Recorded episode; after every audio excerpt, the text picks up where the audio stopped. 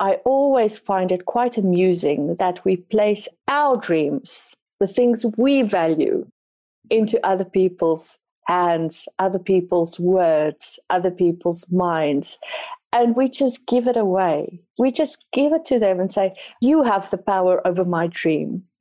And I think if I can tell my younger self something, it would be be like a lion, protect your dream. Hello, and welcome to the Write the Book Inside You podcast. Tips, tools, and interviews for coaches and healers like you who want to write a non fiction book to boost your visibility, clients, and cash flow while making a difference.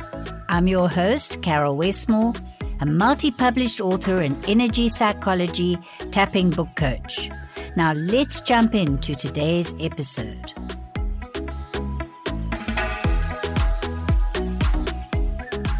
Welcome, Tanya de Villiers, to the Write the Book Inside You podcast. It's a pleasure to have you here and to hear your take on finding your voice and being a writer in the world. Hi, Carol. It's lovely to be here. Thank you. To start off with, you from South Africa, currently working in Saudi Arabia with your family. Let me backtrack to your CV, so to speak. You're an experienced consultant in the human resources industry and your company specializes in, amongst other things, coaching, psychological assessment, human resources support, and accreditation for psychometrics. Now, we met in South Africa, Tanya, through energy psychology and the use of it to empower and care trauma, etc. But before that, apparently, which I didn't really know, you had been working in England and you were registered with the British Psychological Society and certified in MBTI, which I've come to know is the Myers Briggs Personality Indicator. And the fact that you're also a published author and have an honors degree in clinical psychology and a master's degree in human movement makes you a very erudite person to speak to. And yet, we both know, and I'm sure you're happy to share, that even with all our knowledge, writing from the heart and getting our message into the world can still be a challenge because of inner blocks. So, would you like to start with telling us about maybe your journey as a writer? Because that's where I first met you. Writing a book has been a dream since I can remember. Writing a book, there's so many people that tries to convince you it is difficult. It's difficult, it is unattainable. You must be of a certain caliber to get your books published. And basically, on this journey from a young adult all the way up to my really I've got an idea, I'm writing my book. There were so many things that also happened. For instance, people criticizing the topic you want to write, people telling you there is certain things that's not really a need in the public eye. You know, it, it, won't work. I studied kinderkinetics, which is almost like biokinetics, but with children. Hmm. And during that time, I kept a journal. And in this journal, I had over oh, 200 poems, short stories, one of my lecturers, I actually gave it to him and said, okay, tell me what you think. Is this something I can pursue? I think his reaction was surprising because one of my favorite, personal favorite poems, he said he didn't really understand. To me, it was, what do you mean? this is not as if it's something that you're hiding in the text, it is there. Second thing he told me is, everyone can publish it, but poetry is not really something people buy these days. And to me, that was firstly, my goal was if I have a hundred poems, that will be my book. Yes. And I ended up having over 200. Then, because of that, I just didn't even pursue it further. Yeah, so that is an example of someone who has authority, and it can go back even to childhood, particularly.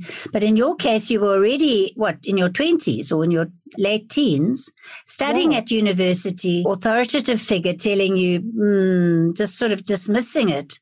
Even mm. though the words were it won't sell, that was like you not good enough to do something worthwhile. Am I right? Exactly. And I think the biggest challenge anyone who wants to write a book, you're putting yourself out there. You are opening yourself up for criticism. You are opening yourself up for people to have a peek inside of you. And that thought is quite daunting do you really want people there?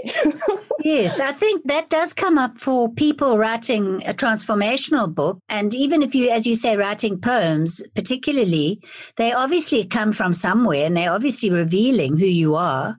And yes. so there's always that element of how much do I want to come out from behind my shell? And I think in your case, and we can say how EFT and matrix reimprinting, which is an emotionally healing technique, it also tapped into maybe a childhood of being quite an emotional person and it wasn't really the done thing to express your emotions. Am i right in that? Was that as you peel yeah. back the layers of because we did a therapy um, on the stage would you say that this and you found obviously because that's your speciality in psychology that these traumas happen early on and they can set up beliefs that aren't helping us in life much less in writing can't really tell you, let's pinpoint an event and say it is that. There's many traumas and things that happen, even though it is not according to public justice a traumatic event. Mm, Anything mm. that causes a trigger, that causes an emotional response, can be a trauma that mm. basically sits in your cell memories and you remember it as that. And the more those things happen, the more resistance you build up or the more strength you build up for a specific belief. For instance, I cannot express myself mm. or I am not good enough. So, just by identifying certain things that you never even thought could have been a traumatic event can actually keep you from obtaining your goal. Exactly. So you might say, I'm procrastinating about writing my book. Or when I sit down to write, I don't do it and it's gone back in a drawer and I'm a failure at this goal. And in fact, on the day that we encountered a session with you on the stage, it was teaching matrix goals reimprinting, where it's obvious to me as a coach and therapist that people are not blocked by their willpower failing. You understand that words that someone said to you, including siblings or a teacher, and degrees of trauma, but it mm. can be a gentle laugh that someone has over something yeah. that's important to you. The day that we did the therapy, the Matrix Goals Reimprinting, which is saying that what are the goal stoppers to writing a book, you had actually in the workshop where we were doing emotional techniques had lost your voice totally. And this is kind of a symbol, isn't it? But as the person doing the therapy with you, I realized you were able to tell your younger self it's not true. That's just the way that person perceived things at that time. But I'm telling you, it doesn't have to be that way. Correct. It is. It was part of it. Yes. And after that, what happened? I mean, I love to tell your story because you like the poster child. You've written eight books, I think. And, you know, your first book, tell us just about how that came about. And it has to do with finding the voice of the person you wrote the book about. Let's please go back to that book. My first book, I think in that specific year, you know, every single year we have a theme in our house. We have a theme. And I think that specific year was to act on moments of clarity. And mm. it was the 1st of January. And I had this idea, and it woke me up. And I got out of bed, made myself coffee, and I said to my husband, This is what I'm going to do. I'm going to do a 30 day therapy session with this little boy. And this is my plan, not really even thinking that that is going to be my first book. Mm-hmm. At a moment of clarity, I'm acting on it. And from that specific event, so many amazing things happened. I met you. I had the opportunity to attend the Matrix reimprinting with Karl Dawson. From that, after the therapy was done, after the sessions was done, I thought maybe this could be something I can put in a book because I had a blog that I wrote every day. What was the effect? What happened? What was my reflection of it? Uh, just hold on, uh, Tanya. You and I know, both know it was a little boy with cerebral palsy you were working with. And, you know, as a kinderkineticist, you had being called to help him because he had cerebral palsy. Could you just go a little bit more into what you were blogging about? As you did yes. tapping, how were you helping him? Because he was bedridden and couldn't talk, correct? He had cerebral palsy. He was, if I remember correctly, I think he was six or seven, was put into a care center. He didn't have a voice. And I think that was subconsciously something that drew me closer to him as well. Through this whole process of giving him EFT, some therapy, movement therapy, and then blogging what actually happened that day, showing progress. Mm. This little boy who had no voice, who didn't really have the opportunity to move, suddenly started to reach out to thousands of people telling his story. Mm-hmm. And to me, that was such an awakening. And through writing this book, I actually realized the book's name was, I think, EFT Encounters with a Trapped Angel. And it's still available on Amazon. Yes. So people, but you're going um, back to actually creating it from a blog after you cleared your block to writing a book, correct? Yes, yes. But through this realization, I just realized it wasn't him that was trapped, it was me. Mm. I didn't allow myself to have a voice. I didn't allow myself to just have the courage, firstly, to put it down on paper because I thought I did the blog for him. I didn't mind to do it. And yes. that process, and only realizing afterwards, wow, actually, it was for me, you know, this whole process was for me. Oh, that's so, so it, beautiful. Was, I just want to just stop and honor that. I often say people ask the wrong question when they say, Will a book make me rich?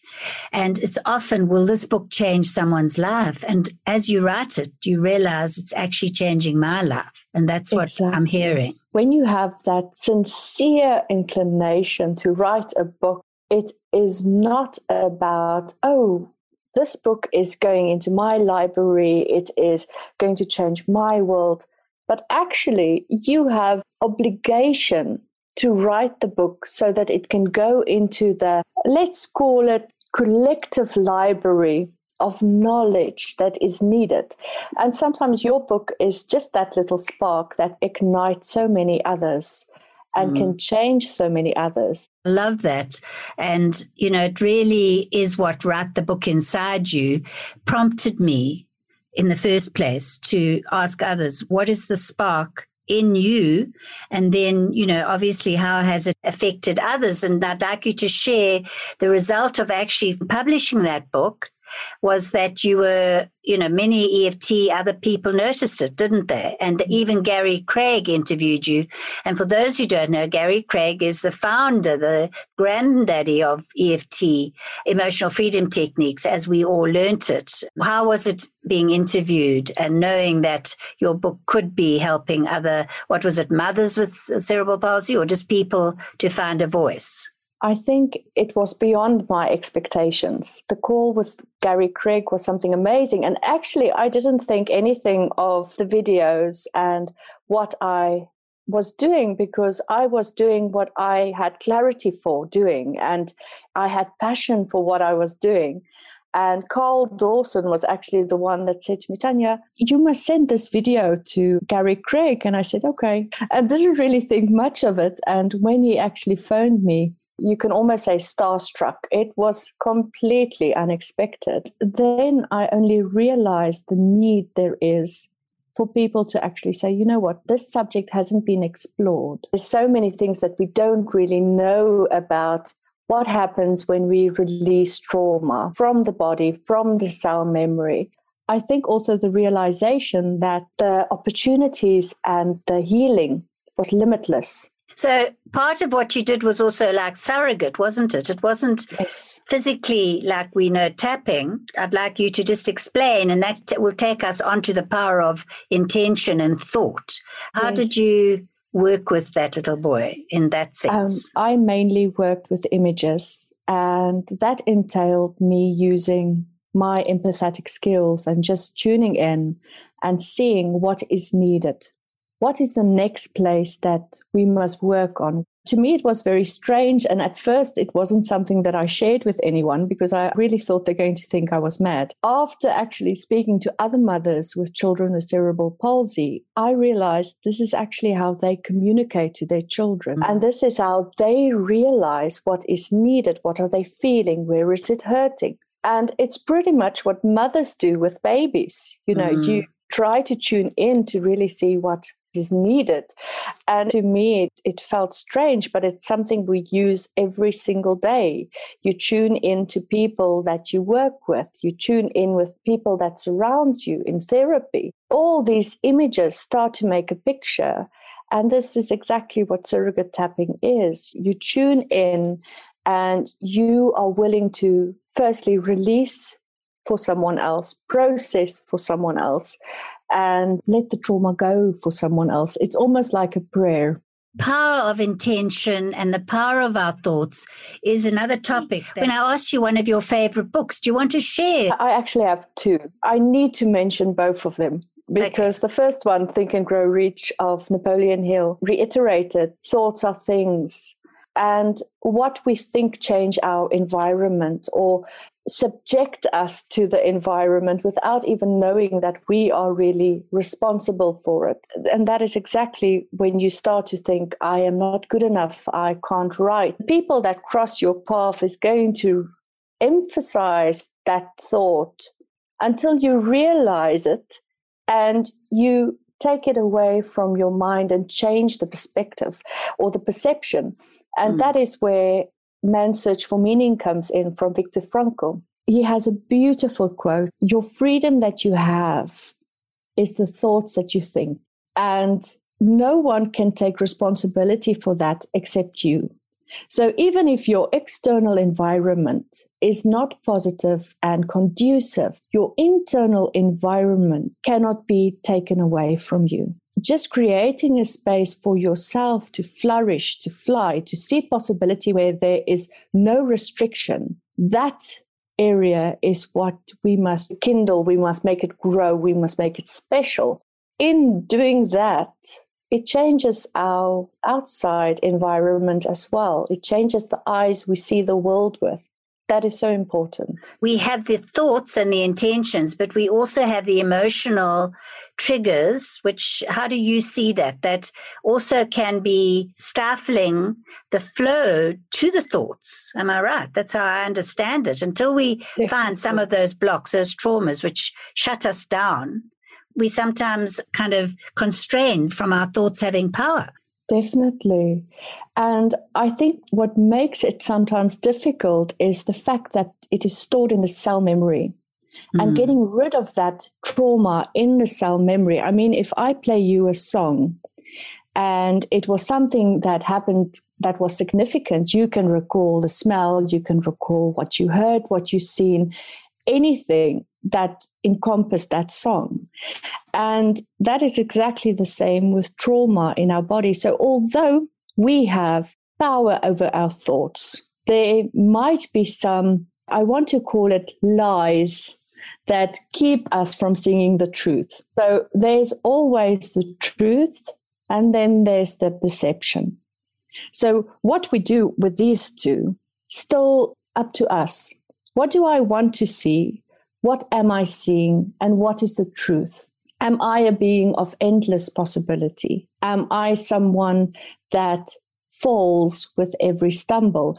And, you know, another quote once you know your why, the how doesn't really matter. And I think for each and every one to answer that question, why do I want to do this? Or why am I doing what I am doing? And really just emphasizing that in your life. Then how you obtain it or attain it doesn't really matter. You know, we have the set path that we set. I must get a degree, I must do this, then I get a job, and then I. So we make our own path according to what has been taught to us. Mm-hmm. But when we mm-hmm. feel passionate about something, that path might change in an instant. You know, our yeah, and I think to go back to your first book and the subsequent books which you then wrote, and you know, from someone who just had the dream, you certainly continued to allow your writing spirit, your heart, to produce other books. We want to tell us about your other books. Oh yes. I think what inspired me to write these books, someone once told me that if you can explain your concept to a three year old child, you know you are completely aware and an expert in your field. And I truly believe that. I believe that if you can take complex situations, complex theories, and break it down so that even a child can understand, that is when it starts to have value. But the moment we keep the theories up here, we keep it only for a selected group, mm-hmm. a group that speaks the same language. So to me, it was very important that my child, and she was three at that stage, or four actually, that she can understand what it means to have a bully inside of you. It doesn't mean you are a bully. It just means that you have given the bully power inside of you. So, what's and that um, book called? Let Go of the Bully. Okay. yes. So, you were bringing what we've been talking about at one level down to a child's level to show her about the power of what her intentions, her thoughts, and exactly. the reality that is coming towards her and not being a victim herself. Is that right? Yes, definitely. And also teaching them how important it is. We need emotions emotions, good or bad, we need it. Emotions is actually good to have. And once you understand your emotions, you won't shame yourself for having them.